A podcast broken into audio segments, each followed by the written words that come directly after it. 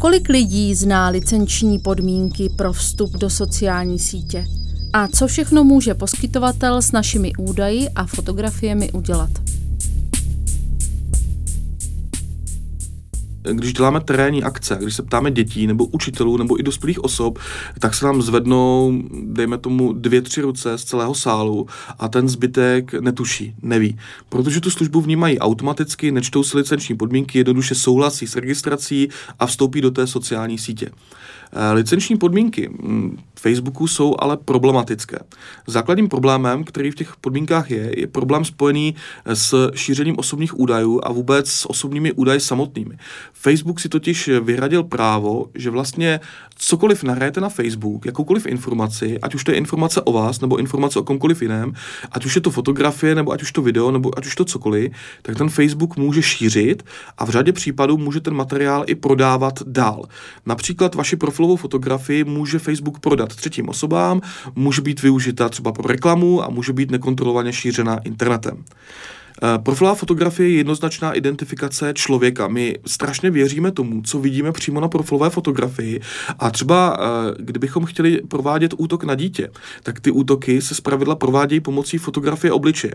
Protože když třeba sexuální abuzer eh, vyláká z dítěte intimní fotografie a na těch fotografiích není hlava, není tam vidět obličej, tak v podstatě tu fotografii nejde zneužít, protože podle té fotografie to dítě nikdo nepozná.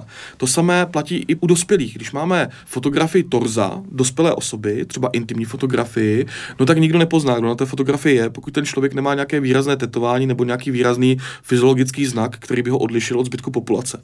Pokud ale na toto tělo nasadíme fotografii obličeje, nebo pokud přímo budeme mít fotografii člověka, který odhalí svůj obličej, no tak jsme schopni tomu člověku poškodit pověst, protože najednou začneme šířit fotografii intimní nějakého člověka, začneme psát, že to je třeba prostitutka, jo, začneme mu poškozovat profesní život, začneme eh, psát třeba jeho, jeho manželce, manželovi, prostě můžeme ho poškodit, protože ta, ten obličej umožní jednoznačně identifikovat toho daného člověka. A z tohoto důvodu také třeba školy mají v podstatě zákaz zveřejňovat u fotografií tříd eh, jména a příjmení těch dětí, které jsou na fotografii zachyceny. Je to z toho důvodu, aby si nikdo nemohl to dítě vysledovat, aby ho nikdo nebyl schopen vypátrat, aby to dítě nemohla oslovit třeba dospělá osoba, která by mu řekla na ulici: Ahoj, Jano, já tě znám, já jsem od tvé tvé maminky, třeba kamarád, my jsme se domluvili, že já tě dneska vyzvenu, ona nemůže, ona je dlouho v práci. Jo? Takže spojení té fotografie a toho jména a příjmení, to je prostě kritické, ať už pracujeme s dítětem nebo s dospělou osobou. Jak tedy samotný Facebook nabádá k tomu nakládání s fotkami? Tak Facebook má v licenčních podmínkách napsáno, že jako profilovou fotografii musíte vždy zvolit svoji skutečnou fotografii obličeje, která je vyfocená ze předu. Je to jednak z toho důvodu, aby opravdu jste byl poznat, kdyby se potom ověřovala identita a také proto, že Facebook zavedl technologii, která se jmenuje označování obličejů, automatické označování nebo manuální označování obličejů a ta technologie právě vychází z profilové fotky. Takže jinými slovy, nahrajeme na Facebook fotografii třeba z nějaké akce, z nějaké party, no a Facebook se sám pokusí vyhledat osoby na té fotografii, označit jejich obličeje podle profilových fotografií a e, spárovat je s konkrétními profily tak, abychom se z té fotografie dostali přímo na profil toho konkrétního člověka, který na té fotografii je zachycen. Takže těch důvodů je více. My vždycky dětem říkáme, pokud si dáváte na Facebook fotografii, tak zkuste si třeba vzít brýle, sluneční brýle, nebo vemte si něco, co prostě nějakým způsobem zamaskuje váš skutečný vzhled obličeje, klidně porušte licenční podmínky a dejte tam fotografii zvířete, nebo tam dejte fotografii čokoliv jiného, nebo vaši fotku ze zadu, nebo ve tmě, nebo něco podobného. Hlavně, ať to není fotografie, která není prostě osvětlena a není nafocena ze předu. U dospělých to už takový problém není, protože dospělý je schopen se bránit. Jo? Jednak je zodpovědný, často dospělí nedávají žádné intimní materiály prostě ven, nemají strach třeba kontaktovat policii a e, ohlásit, že třeba někdo vydírá, vyhrožuje jim pomocí jejich vlastních fotografií a podobně. U dětí je problém ten, že děti mají strach. Děti se bojí a pokud se dítě stane obětí vydírání nebo vyhrožování a vstupuje tam do hry fotografie obličeje a intimní foto, tak to děti téměř nikomu neřeknou. Proto kontaktují různé online služby, online linky, jako je třeba i naše linka www.napišnám.cz, kam nám sdělují svoje příběhy anonymně, v podstatě pod anonymním mailem a chtějí pomoct.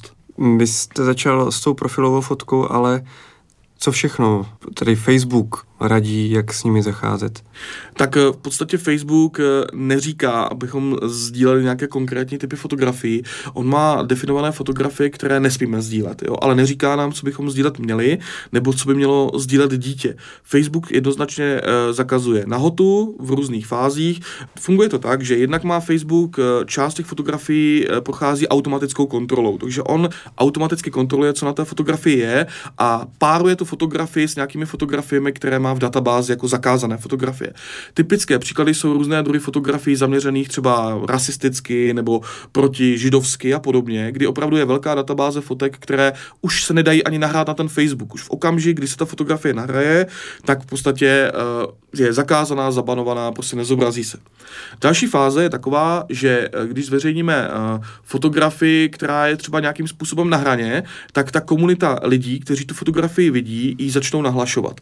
A potom je to na administrátorech eh, toho Facebooku. Facebook zaměstnává několik tisíc administrátorů po celém světě, kteří reagují na podněty z toho hlášení závadného obsahu a kteří potom manuálně uh, procházejí eh, ty konkrétní fotky a snaží se je odstranit nebo posuzují, jestli ta fotografie je nebo není závadná. Jo?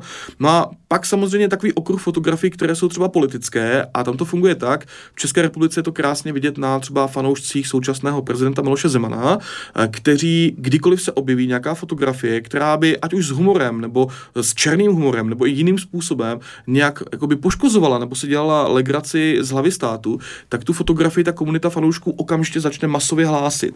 Takže třeba během hodiny, během dvou hodin tisíce lidí začnou tu fotografii označovat jako závadnou s tím, aby byla odstraněna ze sociální sítě. Je zajímavé, že eh, v řadě případů tohle neplatí třeba o prezidentu Obamovi. Jo. Prošlo spoustu vtipných fotografií, které jsou srovnatelné i s fotografiemi u nás v těch českých podmínkách a nebyly zabanované. Ty tisíce lidí, které tu fotku nahlásí, taky nahlásí úspěšně, dosáhnou blokace. Tak, tam to funguje tak, že uh, v podstatě denně chodí miliardy požadavků na blokování nějakého obsahu Facebooku. Ale Facebook má samozřejmě omezené zdroje. Takže ty požadavky, které jsou hlášené vícekrát nebo které jsou prioritní, to znamená, je to požadavek, kdy třeba uživatelé nahlásí něco, uh, nějaké podezření třeba ze spáchání teroristického útoku nebo podezření, že je dítě v ohrožení, že já nevím, se šíří dětská pornografie a podobně, tak tyhle požadavky jsou řešeny přednostně. A potom rozhoduje množství. To znamená, čím více lidí nahlásí tu danou fotografii, ten daný záznam, ten daný příspěvek, tím se to posouvá v prioritě výše a prostoupí to k tomu administrátorovi. Takže pokud by to bylo něco, co nemá prioritu nebo co má nízkou prioritu, tak to třeba ten Facebook bude řešit až za měsíc, za dva, za tři, když to v situacích, kdy opravdu tisíce hlášení chodí okamžitě, tak tu fotografii odstraní v řádově třeba v hodinách, během dvou hodin, během jednoho dne a podobně.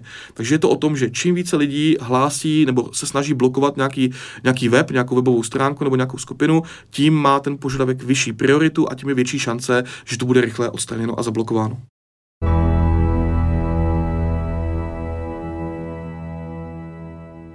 Takže pokud by někdo zveřejnil e, nějakou moji ponižující fotografii, která třeba není sexuálního charakteru, tak se dočkám řešení kdy.